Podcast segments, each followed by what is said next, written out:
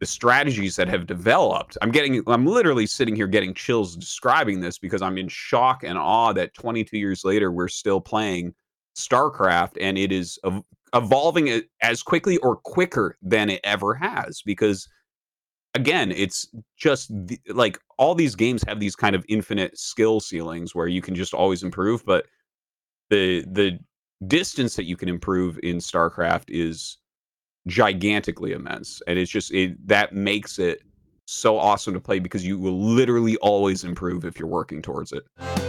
Welcome to Pick Up Your Sticks, where we talk about why gaming matters with your host Walker Neer and Brett Lindley. I'm Walker, and this week we are joined by special guest Artosis, who's been casting professional StarCraft 2 in South Korea for over a decade.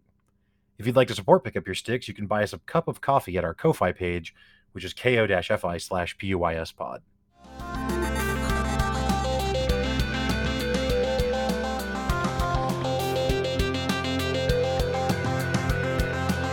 As always, I'm joined by my esteemed co-host Brett. Brett, how you doing today, man? Oh, I am certainly not the most esteemed person here in this time. That's that's a very real statement. but I'm doing good. Thank you. well, Please, let's fair. introduce our guest. yeah, for sure. So so yeah, as we said in the intro, we are joined by special guest Artosis. Artosis, how you doing tonight, man? Oh, I'm great. Uh, you know, it's morning for me over here in Korea, but uh, you know, I, I promised you guys I'd come on and chat with you. It's been a while, so sorry about how long it took, but here I am. Hey, man, no, yeah, no, no apologies. Yes, you followed yes. through. So for sure, yeah, no, we're we're super excited to have you. So, um, you have been a, a, a one half of probably the most famous casting duo in in esports, certainly in StarCraft, if not all of esports. Um, casting StarCraft two over in, in South Korea for is it is it been over a decade at this point? Yeah, yeah. Well, uh, I guess for StarCraft two specifically, GSL's been out for it's going to be 11 or 12 years uh, coming up here in in like October or so or September. Uh, so yeah, very close to that. And overall in Korea, it's been over 13 years now. Wow. So when you moved over there, you were playing Brood War still, or was the StarCraft 2 beta out already? No, no, it was uh Brood War. I mean, that's that's why I moved over. Uh and I mean, we knew that StarCraft 2 was in production, uh, but the beta didn't come out until I was already here for a couple years, I guess. So we always like to kind of start with with people's story from from from the beginning. So where where are you from? What was your childhood like? Did you play a lot of games as a kid? Was your family into it? What did that all look like? All right. Um. So I come from New Hampshire. Uh, just kind of a small town uh, over in New Hampshire, and yeah, I mean, I always really liked video games. We had, you know, I was born in um 1983, so I had a Nintendo pretty young I had eh, an Atari as well, and uh, we all played a, a, lot of video games. I was actually kind of more into uh, sports and stuff for a long time, uh, but uh, both my brothers really liked video games. I really liked video games, so we did all play a lot. Uh, and eh, you know, we were pretty competitive with each other and everything like that. Um, but like I said, I was kind of more into sports. I played like a lot of basketball. Uh, was really into that. Was looking towards uh, you know, trying to get a career in that as young kids who like sports do, you know.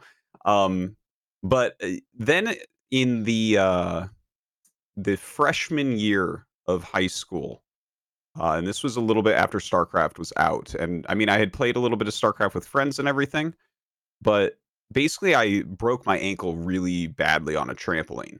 Uh, and so I was in a situation where like I was about to, you know, go and try out for the the high school basketball team and stuff. Like a, a week or two later, and I snapped my ankle, and uh, I was unable to walk for like about a year. I was on crutches.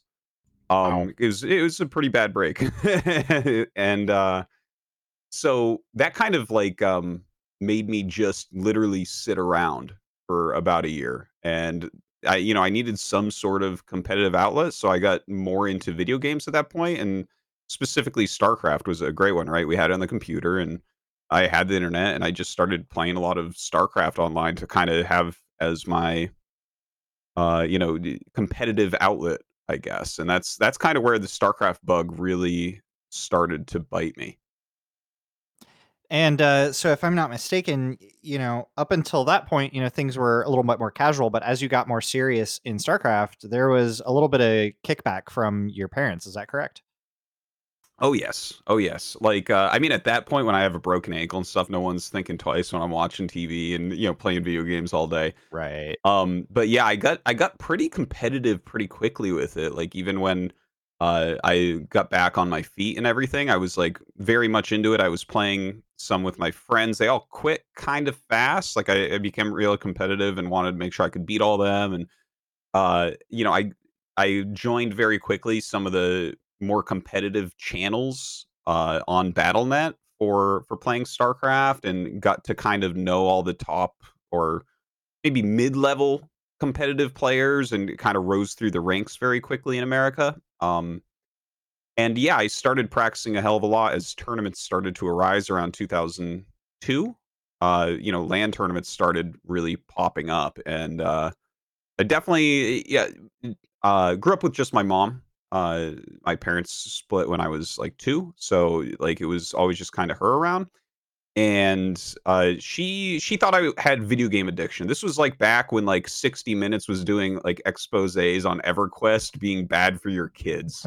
So I understand her point I of view. remember that. Yes. Oh, yes. oh, that particular that particular episode sent Yes. the world alight for a while. That epi- the 60 Minutes crew don't realize what they did to people like me. It was it was a painful time because she was pretty damn certain that she had learned about what was wrong with me and it turned into kind of a daily battle where I'm trying to practice and uh, you know, she's she's taking pieces of the computer so that I can't practice as well. Uh, Wow. one one thing I, I like to point out, right? Like moms don't know that much about computers, so like she took the router for instance, and so I went down and bought another router and just hid it under my bed and played while she was asleep. You know the that power cord that's like the most Oh, yeah. standardized triple plug on both sides. Like I I remember once she like took my keyboard, and I was just like, "Oh, I have another keyboard, but it's not like the one that I like. This is really annoying. You know, this is oh. that ah. actually hurts. yeah."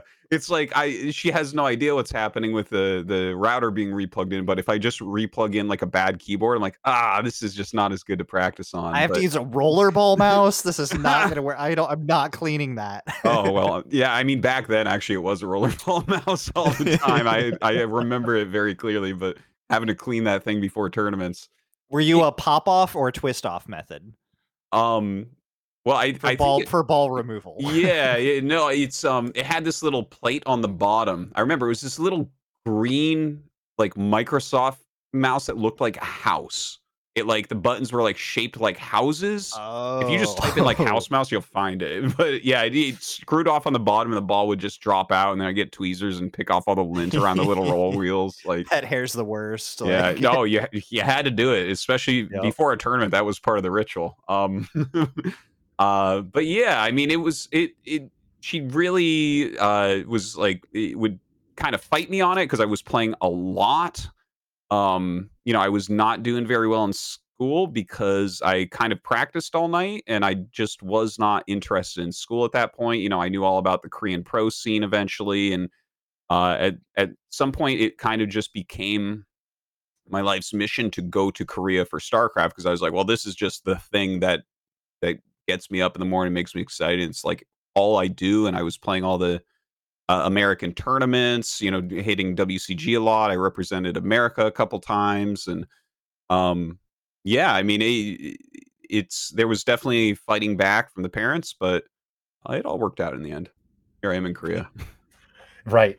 Well, so I'm curious, you know, when you're doing those LAN tournaments in the early 2000s, um, obviously now, I mean, there's tournaments all over the place. Not- I guess they're not always LAN necessarily, Mhm. but back then, was, was there prize money still? Was it lucrative at all if you won? Like, were you were you able to to show like, hey, I'm actually making money at this, or was that not really a thing as much back then? Yeah, it wasn't it wasn't anywhere near as much a thing. Um so like some of the tournaments, for instance, the first LAN that I flew to uh in in I believe it was early 2002 was Game Fix's Million Man LAN and Game Fix was like the esports ish and it wasn't called esports back there. Then uh shoot off of CompUSA, right? So this was like this cool LAN in Kentucky in Louisville, Kentucky and uh like I went down there basically all the top Americans went to that one and I kind of I got eliminated kind of fast. I forget exactly what my ranking was in the tournament, maybe tenth or something like that.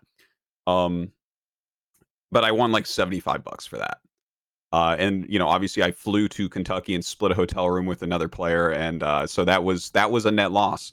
Um, right. and then the the next LAN I went to was a, a little bit later that year was um, a WCG uh, USA qualifier in Dallas, Texas. And so that's another plane flight, uh, staying in a hotel room, some taxis, some food to get to the actual LAN center. Uh, and that one I ended up winning. But what it, the only thing it gave me was the flight in the hotel room to the USA finals, right? So that was, that was a very common thing. And then you would also win peripherals a lot. But even winning some of the biggest tournaments in the country did not always have prize money. In fact, there was like a tournament in 2004 where the top three prizes were exactly the same. And I ended up like hmm. forfeiting yeah. when I hit top three because it was like, oh, okay. you know, like, oh, that's you don't don't really need to do it. And I mean, honestly, half the time you wouldn't even get the the prizes. Uh, WCG USA still owes me a, like a 24 inch monitor CRT. like so wow. Which was legit. a 24 inch CRT is legit, man. That yeah, was that would have been really size. nice back then. Yeah, no. It, it also would have been impossible. You'd have to get it forklifted in I was gonna house, say yeah, you need a crane to move it. Oh, I know. I imagine if they gave it to me at the LAN, I'm like, well, I can't bring this on the airplane. That's too bad.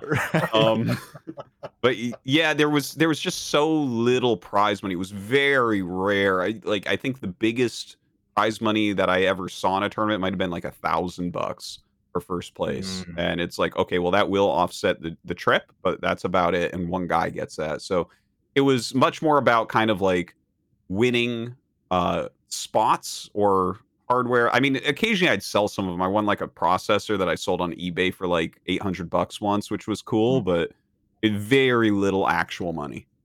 Right.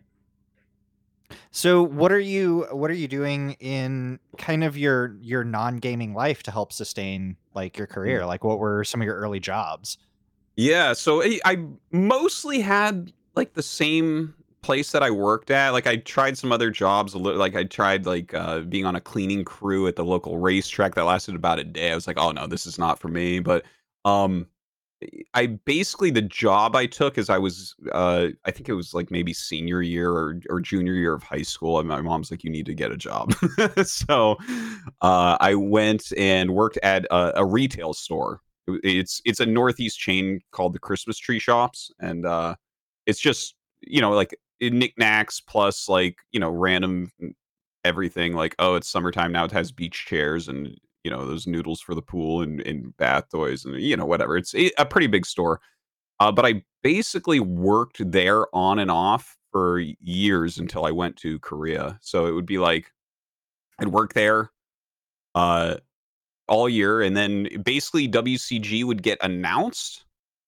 Uh, and oftentimes, what would happen is I would quit at that point and practice 12 hours a day on my savings basically and uh, you know pay rent to my mom and uh, you know kind of get myself to whatever tournaments i needed to go to with my savings and play the tournaments and then kind of crawl back to work and be like hi you know can i get a job? I was i was a good i, I left on good terms. Yeah no they, they liked me. I i worked hard and right. stuff and uh, so it, yeah i basically worked there for for years while i did this so I'm curious. You know, obviously you mentioned StarCraft is, is the, the the primary game of, of your life, I guess you could say. But did you play? You know, like Brett and I, for example, we cut our teeth on RTS with Command and Conquer. Him, the mm-hmm. original Command and Conquer, and me, Red Alert. Did you play any other RTS games, Age of Empires, or anything else back then, or was StarCraft your your primary thing? So, uh, I guess a couple years before I started playing StarCraft, uh, I I think a friend burned me a copy of Warcraft Two and uh, myself and my older brother installed that in the computer and we were playing it and we were just like okay this is the coolest game anyone has ever made. This is literally the most awesome thing in the whole like when we made we were like sitting there together playing and like we made like a knight and i'm like oh my god this is the greatest.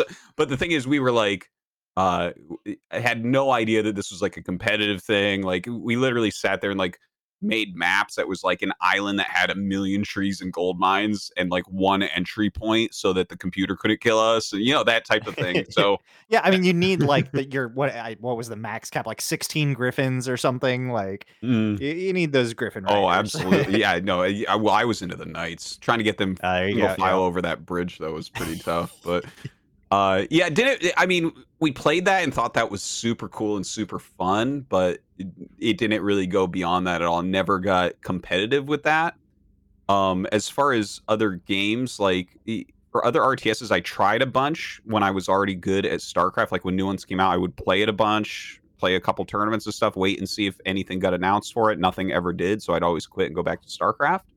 Mm. Um, but other than that, like I guess before StarCraft and then overlapping with StarCraft a little bit. I played a lot of Magic the Gathering competitively, but that's really the mm. only other game that I was into. Yeah, didn't you win like the first Hearthstone WCS oh, or something crazy like that? Yeah, yeah. I guess like since StarCraft, like since I moved to Korea, I did do some other things. Like uh, I played Hearthstone at the beginning. Like when I saw that coming out, uh, like I mentioned, I I was very very competitive like right on the edge of being pro in magic the gathering. So i knew card games very well and when i saw hearthstone announced i was like oh that's going to be big. That's going to mm-hmm. be great. And so i kind of you know got all ready for that and i won that the blizzcon invitational tournament there which was pretty cool. And then i you know i got to fly around and do several tournaments for that and had some fun before i was like ah back to starcraft. Um but yeah i guess i guess yeah i did play that pretty competitively for a bit had some decent tournament showings yeah, I mean, obviously, I'm skipping quite ahead in the timeline there. Just when you said Magic the Gathering, it just triggered the the Hearthstone. Yeah, yeah. no, I, I love card games. Card games are really, really great. It's just it's it's hard to do like more than one game competitively because these games are so damn hard and everyone's so good at them nowadays. Right. Yeah. Go ahead, Britt. No, I mean, I, I actually, I actually was going to jump back. So if you want to jump forward, that's fine. no, not by all means. Go ahead. I was, I was just going to ask real quick. Uh, you know, you'd mentioned having an Atari, and uh, uh, there's a, a, lot of the people you know that we've interviewed are tend to be a little bit younger than us, and we're all mm-hmm. kind of in the same generation there. So, do you remember uh, either like a favorite game or really any of the Atari games that you had? Did you have a, a number yeah. one Atari fan favorite? Um, well, I played a lot of the um, I think it was called like Battle Tank. Mm-hmm. Um, yep. yeah, no, I was I really liked that one. Uh, there was like a a like racing game with like a motorcycle or something. I remember pole position. Oh, pole position. Yes, I remember this game. Yes, yes, yes. Nice. That was a great game. Um, those are the two that I like remember when I think back to playing uh, the Atari. Um, nice, I have nice. I have a lot clearer memories of playing on the Nintendo than the Atari, but right. yeah, the, the Atari was fun too. Yeah, so one time I was listening to to you and, and Tasteless, and I couldn't tell you what cast it was. Um, hmm.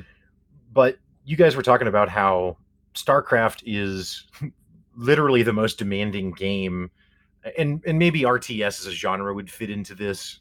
Not maybe it's not exclusive to StarCraft. I don't know, but but it's the most demanding because there's literally no downtime after mm-hmm. the match starts. Whereas anything else, even if it's something like Counter Strike that's hyper competitive or Hearthstone or whatever, like there's some window of time where you can not be taking an action and where you don't maybe don't feel like you're behind in mm-hmm. that moment. Um, but in StarCraft, that is is absolutely true.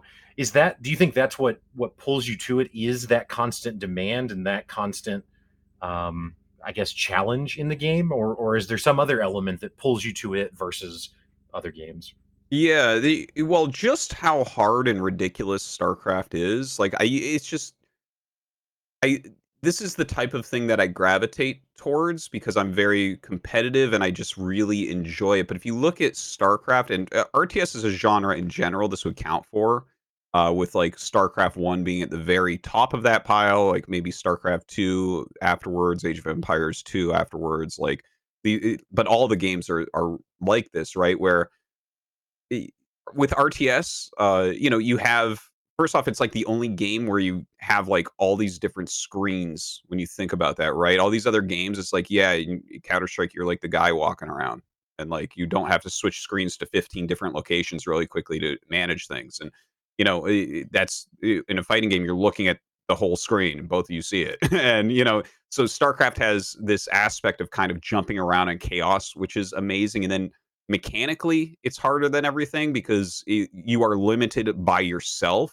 The game gives you like infinity to do, and that like the mechanical play it really makes StarCraft like closer to a sport than any other esport, right? Because there's a- it's actually just like yes, they there is infinite levels of skill within macro. There's infinite levels of skill within micro. There's you know, and then there's the depth of strategy is unreal. The depth of tactics is unreal. And when you put all of this together, it's like it's so beautiful and to to see an awesome game or to play an awesome game and so rewarding as well because it's just it, it stretches you further than anything else it's just it simply does it requires more speed and eh, it's eh, you know at this point the strategies that have developed i'm getting i'm literally sitting here getting chills describing this because i'm in shock and awe that 22 years later we're still playing starcraft and it is evolving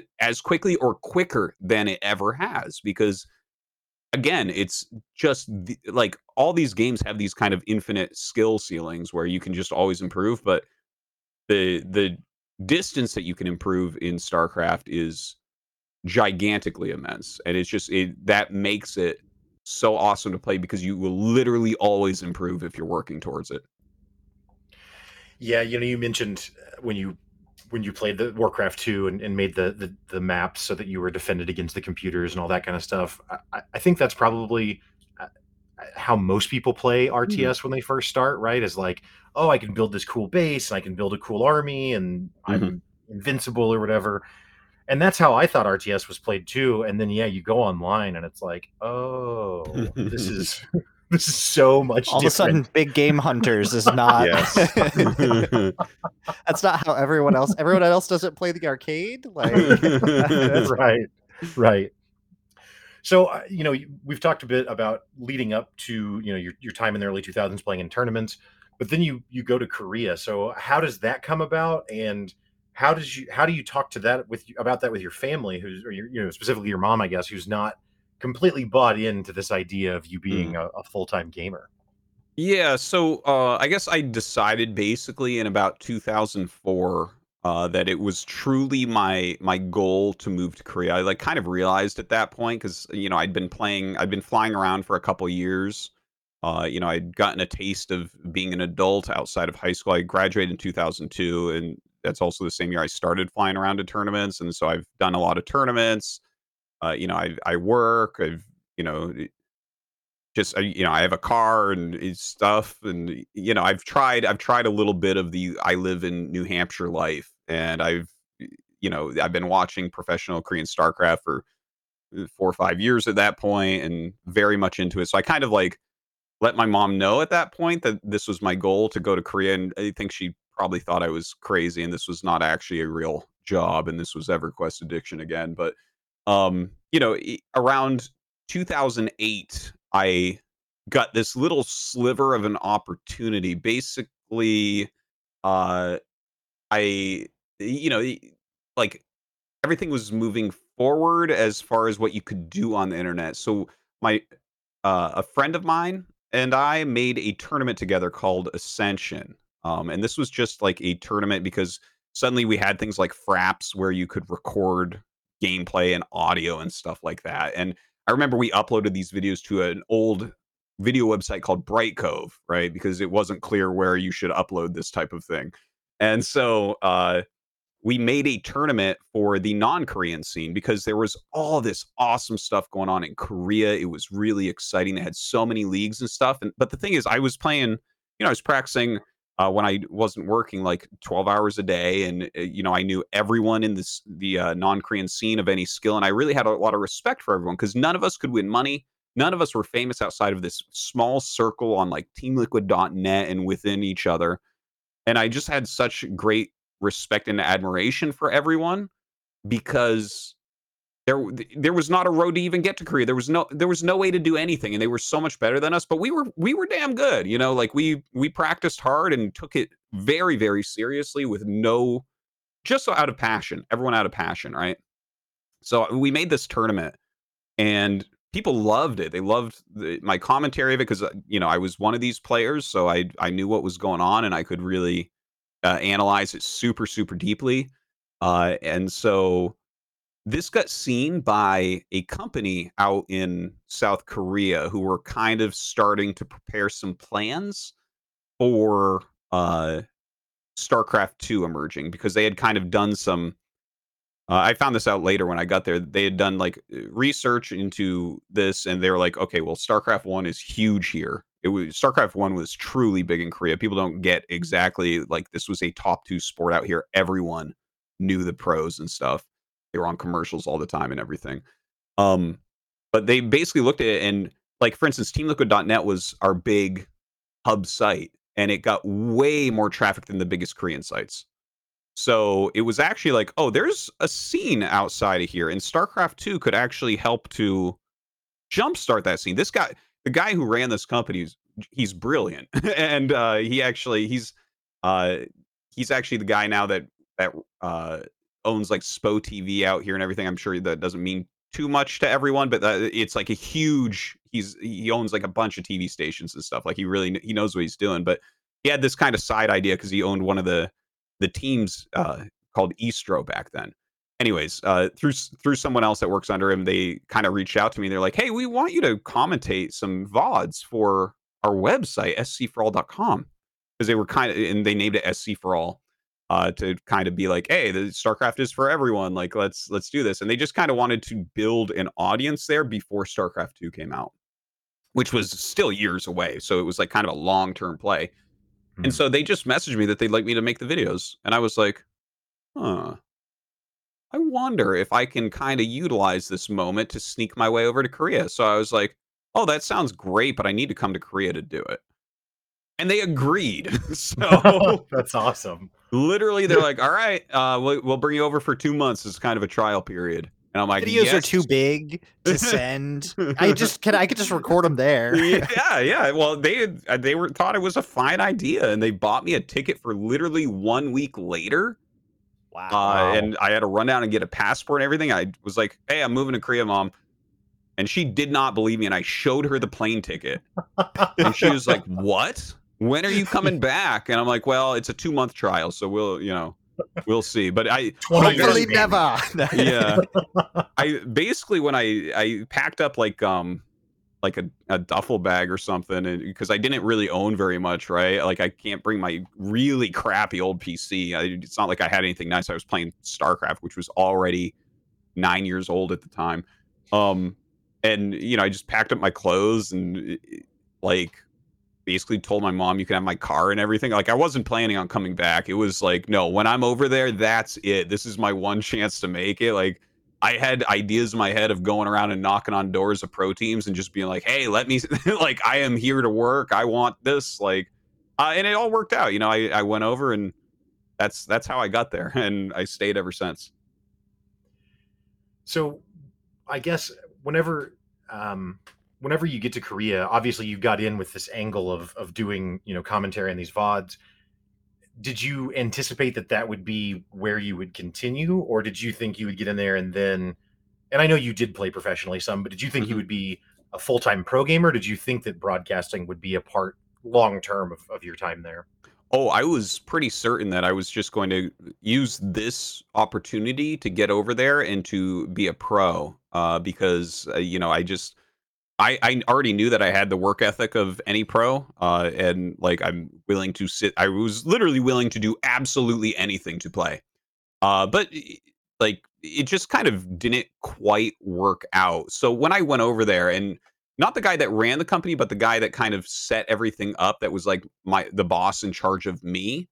I, when we were talking about the deal of me coming over, right? I got to stay in the Estro house, and part of the deal was supposed to be that I would have a computer to practice on there because I had WCG USA coming up. I was in the best shape of my life in StarCraft.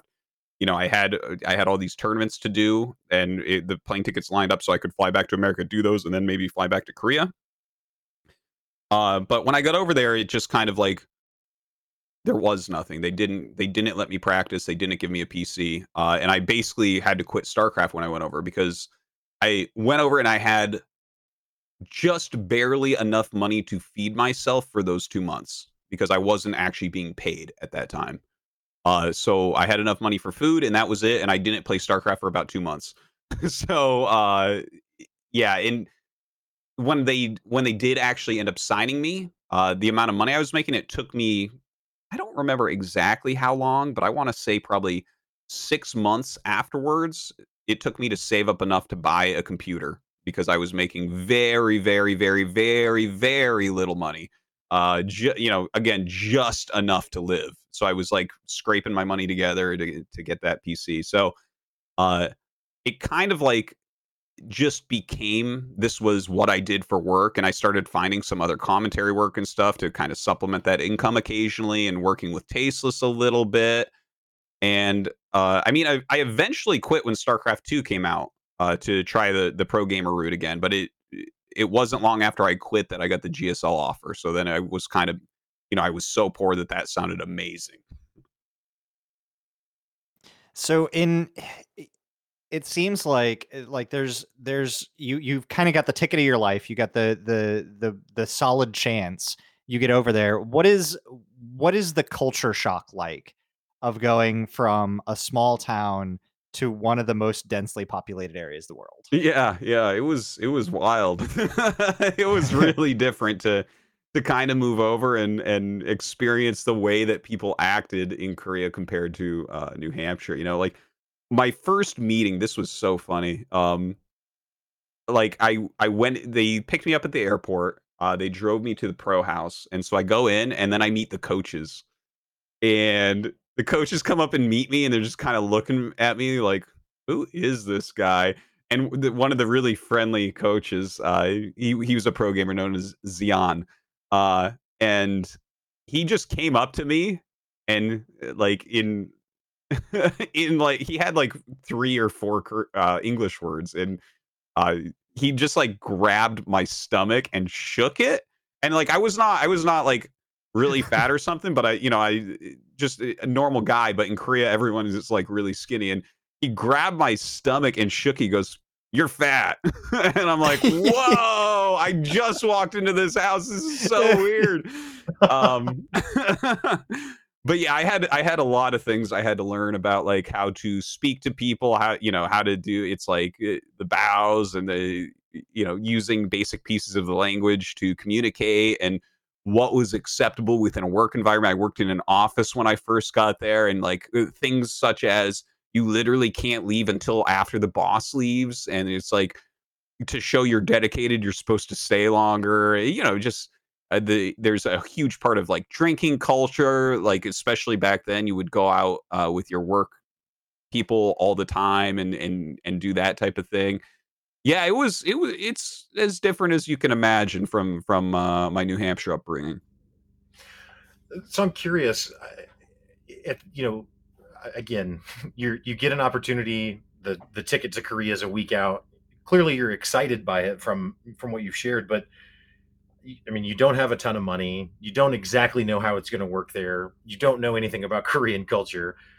Were you ever afraid? Were you ever anxious? Like, how did you overcome doubt, or did you were you young and naive enough that you just didn't didn't pay any attention to that stuff? Yeah, I yeah, I think um my mindset back then was it, it well the thing is I've already been playing StarCraft for so long at that point and I've already kind of been through so much crap and like making no money and like squeezing by and like just doing my best. Uh, it's just like I wanted it so bad. It's not like there was any sort of choice in it for me, is what it kind of felt like. It was like, no, I li- I have to do this because there's nothing else I want to do with my life. Um, I just wasn't interested enough in anything else, and this was just like my passion was so so much that I figured I I'm like, you know, there's like uh, 10 pro teams or whatever. I, like, I will knock on every single door and try out for every single team, and I will wash their toilets if need be. And like, it was just, I was ready to do absolutely anything to to make the opportunity of moving to Korea work out because I just couldn't imagine going back to New Hampshire. Because if you know, if I can't, if I'm over there and I have one in and I can't make it work out after trying for four years to get there, it's not like I'm going to go home and then come back. That's that did not seem like a realistic. That seemed much less un, much less realistic than making it work when I was out there. So it kind of felt like my one shot. How long did it take before you came back to visit? Oh well, I had a I had a return plane ticket to California for the USA Finals. Um, two months later, so I did. I flew Okay. back. I did that. Uh, I casted. I I casted BlizzCon as well on that trip, I believe. So yeah, I think that was like my first my first thing I was kind of doing, and then I had a ticket uh, return to. Um, if I'm remembering correctly, I did BlizzCon that year. Yeah, 2008. Yeah, yeah. Okay, so I I did some of that stuff, and then just I already had a return ticket because they agreed to hire me at that point. So uh, I guess that was my first pop back. Was there was there ever a kind of full redemption where where mom goes, okay, video games, it's it's not an addiction, or are you still a video game yeah, yeah, no, she she uh uh, yeah, I it- there there was like a, an official I told you so moment. Um but no, she you know, she she gets it. She's like, "Yeah, no, I didn't believe you, but you really believed in yourself." And she was very very happy for me obviously. She's very proud of of what I've accomplished. I mean, that's back in in the mid 2000s. I think even now in 2021 if someone was like, "Yeah, I'm going to move to a foreign country to be a pro gamer." I still think most parents would probably be like, "No, you're not." yeah, probably. Probably. Some some progressive parents might be like, can't you just be a Twitch streamer instead? Yeah, that's like, true. yeah. Isn't that more lucrative? oh, certainly, I'm sure. Why don't you go become a ninja, huh? So, you know, casting GSL um, and and being around literally the best StarCraft players in the world, do you interact with them a lot as the the caster? I mean, obviously during you know the show you're not because they're playing and, and you're behind the mic, but are you interacting with the players a lot, or is there a lot of separation there? Uh, well, I would say in my regular gigs, there's a lot of separation because, uh, you know, you there's like a specific call time for casters so that we can get our makeup and then do like rehearsal, go over the show, things like that. Whereas the pro gamers pop in and they want to get warmed up on PCs and stuff. So while I've spent some time in Korea with pro gamers over the years, um, I actually back when everyone was on a heavier traveling uh, circuit. I, I spent a bit more time with pros, right? Because we were on airplanes together and at events, and it's like not many people there can really communicate with the pros very well. Whereas, like myself and Tasteless, you know, we have some Korean language skills and know these guys already. So, uh, I mean, I've I've definitely spent some time with pro gamers overall, but much more with like Tasteless and other casters and things like that because there is there's a bigger segregation there than I think people realize between pros and casters. A lot of times, even at an event, uh, you actually just won't even be near pro gamers at any point because it's just like you're in a different area doing the broadcast. So with that, we you know we've talked to some people have, that have given a little bit more behind the scenes uh, kind of look at like setting up an event and what goes into things like security and some of just the other people that are behind the scenes that may not get as much limelight. Is there a group of people that you fit into uh, that you do kind of hang out with? Is there you know camera crew or sound people or or something like that that you find yourself gravitating to during your downtime to kind of hang out and chit chat with? Yeah, so uh back in like the I guess you could call it like the MLG days and stuff when we were traveling to like a lot of MLGs, Dream Hacks, uh IEMs and everything. Uh you know, it was just like the group of people that I was personally friends with at first, which would be people like you know like uh, Apollo, Idra, uh Tasteless of course, uh you know, some other friends uh like JP McDaniels I was super close with back at the beginning, uh Rob Simpson, Cody Connors, like a bunch of these people that are doing great within the industry now. We kind of just formed a clique of people that like to hang out and and did that. Uh but as time progressed and things changed a little bit more and we got like a larger set of casters and stuff, we were spending so much time together that we all kind of bonded so uh, nowadays, being two years ago, because of the coronavirus garbage, um, uh, it, it it's much more uh, caster centric, like who I generally hang out with at events, and sometimes some other people get added into that. But you know, it's it's like, for instance, if I go to an event, I'm super happy to see all my other StarCraft caster friends, and we generally all just kind of hang out together and go out and eat together and enjoy spending time.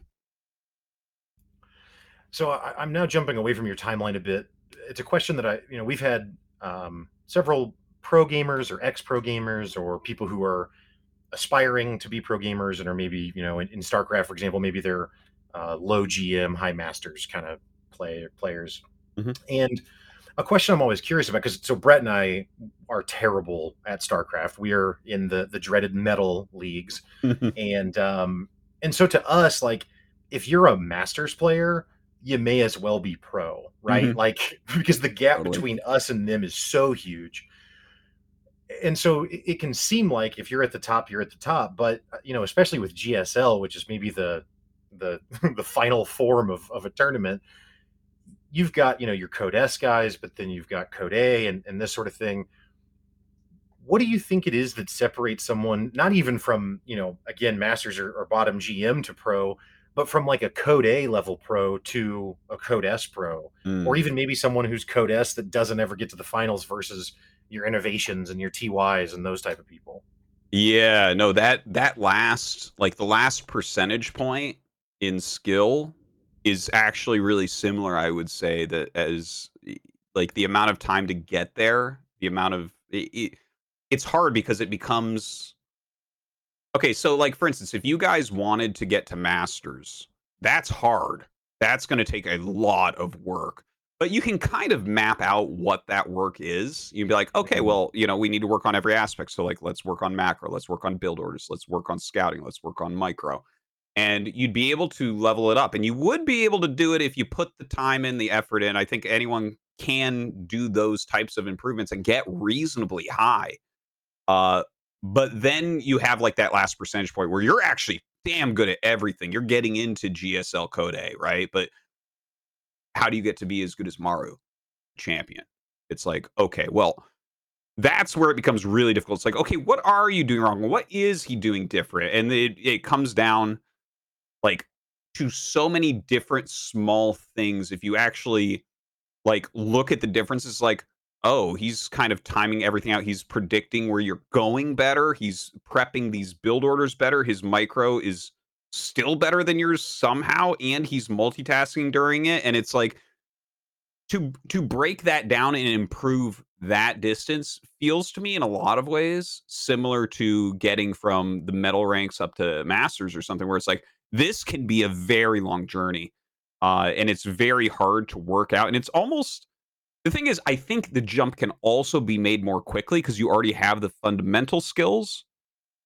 So it's it's almost like getting a limiter off of your brain like having a an actual breakthrough moment where you suddenly everything clicks into place a little bit more because there's definitely like this different level of understanding for the very top players where like they just you might actually macro as well as a, a champion when you're you're a lower ranked player but like there's this little bit of of understanding that you're missing that you don't have in there.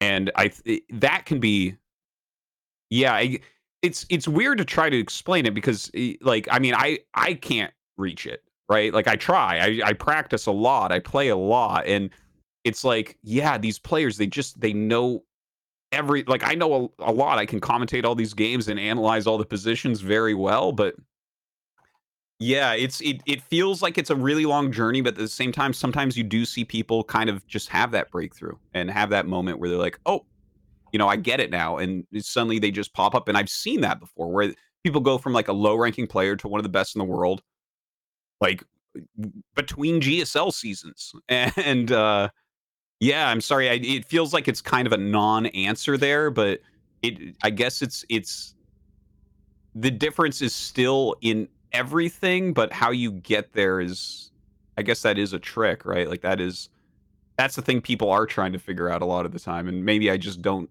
don't quite get how they get there No, that that I mean, it makes a lot of sense. Honestly, it's it's kind of a there is no magic sauce. um, but so you've you've cast a lot of games, and, and in a similar vein, there you you know you've probably seen upwards of more closer to more games than most any other person in mm. existence. And and in that same line, do you think that more games are won or lost off of like I, I'm trying to formulate how to say this. One person's skill can make another person's skill look like mistakes Mm, Whereas yeah. without that, you know, without those, you may not say they're making mistakes, but when you Mhm. throw them up against a slightly higher rank, like you said, somehow Maru is still microing during all of it or taking, you know, multitasking. Suddenly, so you can say you could, well, they're not, so that's a mistake. Mhm. But do you feel like more games are at that level are won or lost based on mistakes that are made Mhm. or the skill and Ah, di- yeah. where is it where is it a mistake and where is it a difference of play Yeah, because so they I may not be doing anything wrong they're just playing different yeah, I okay, so I think it's, like, maybe, eh, like, about brilliance from one side or mistakes from the other. I think that we have games where it is pure brilliance that wins, where it's like, "Oh, there is not a way your opponent was gonna win this," and those games come out of some of the absolute best players like a Maru. I think sometimes we see moves like that out of, like, an SOS where it's like, "Oh, damn, that was just too smart, like, you really tricked him." Um, so there are definitely brilliant games, but I think the vast majority even of championship games are a battle of who can make the fewest mistakes. I think that's what StarCraft is 99.9% of the time. And I tell you, the the the overwhelming games from someone like Maru, you just look at it and you're like, wow, that is something else. But even in our last GSL finals, Dark versus Trap, he lost on mistakes. And it was kind of brutal to commentate because he's the best Protoss in the world and he generally doesn't make these mistakes. But against Dark with the pressure on, he screwed it up, unfortunately. He just, I guess he's not ready for his GSL championship because he made a bunch of errors with basic fundamentals. And honestly, like they eh, that's that's all it takes to to win or lose is like can you make fewer mistakes than your opponent? And Dark definitely made fewer mistakes than it. Well, Dark wasn't doing anything brilliant there. There was n- I don't remember any moment that I looked in that series and said, this is the smartest thing I've ever seen. You know, where and I mean, it's not that he can't do a move like that. It's just that he played way more solidly, made way fewer mistakes than Trap. And yeah, so I I think definitely more often than not, it is mistakes in like fundamental plays that people are making. Yeah, I mean, I think it's, I think all of this is, is analogous to to traditional sports as well. I mean, if you think about you know basketball, for example, if you're in the NBA, there's I think 450 people in the NBA. So if you're in the NBA, you're the very best of the best of basketball players, right? Mhm. But the difference between a guy who is a practice player and like a LeBron James is enormous similar to the, you know maybe the code A player versus Maru, there's this enormous gap. Mhm. But then if you were to look at it from the other side, I mean, again, to me, the code A guy or anyone in the NBA is, you know, infinitely out of my capacity Yeah, yeah, to yeah. reach. So it's it, it, it definitely is a conundrum. Um, yeah, that's that, that is difficult to answer. Certainly. So I'm also curious with the the the constant patches and updates and you know even expansions with StarCraft 2 how often do you think that game or tournament outcomes are driven by the existing meta versus players skill if that makes sense Yeah, yeah. There's there's definitely some of that because the balance shifts uh, pretty heavily based on you know the maps are a, a portion of it in StarCraft 2, but more so whatever balance patch we're on in the current metagame.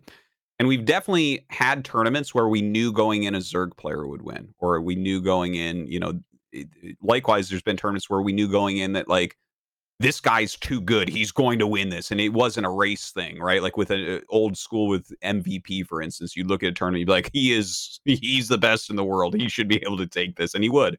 Um, and it- like for instance, when Maru went on the winning streak of four GSLs in a row, the other Terrans weren't doing that well, and he's smashing everyone in the world, right? So that one, like you look at something like that where he's the only one getting through, it's like, okay, that's not a Terran thing. That's not a metagame thing. That's a that's a purely skilled, like Maru's on top of his game, on top of the world thing right now.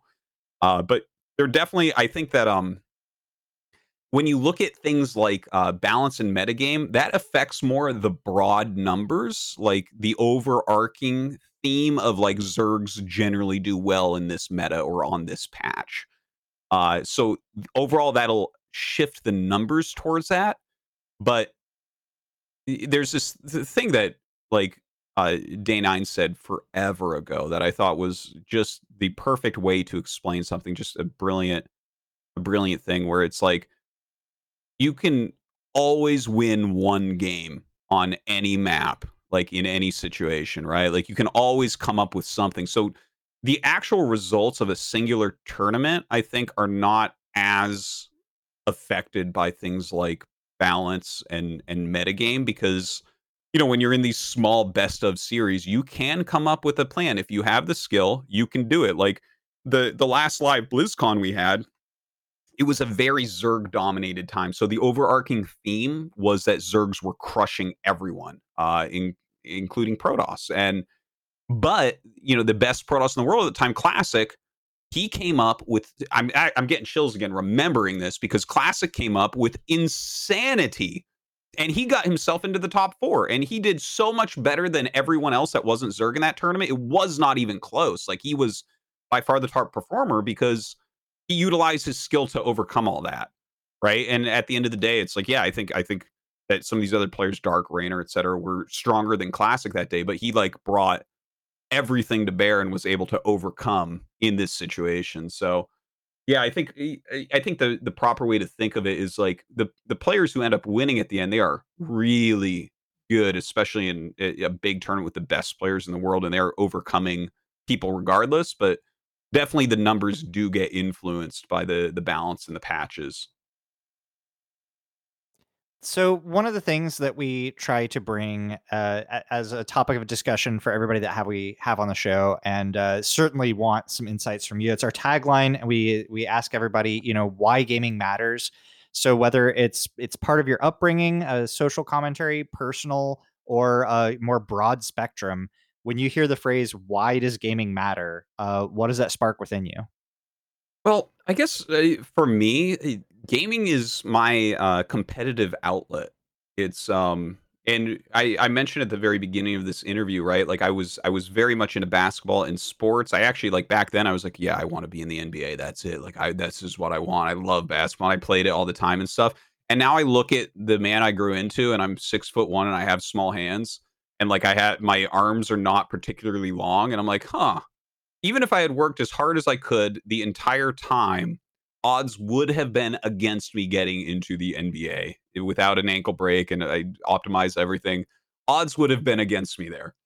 Um, but something like gaming, uh, for me personally, that you know, when I broke my ankle, it became my competitive outlet, and I I love that anyone can do this, right? Like anyone can go ahead and play games and compete and have a good time and you can do it from anywhere if you have the internet and a computer or you know a console or whatever.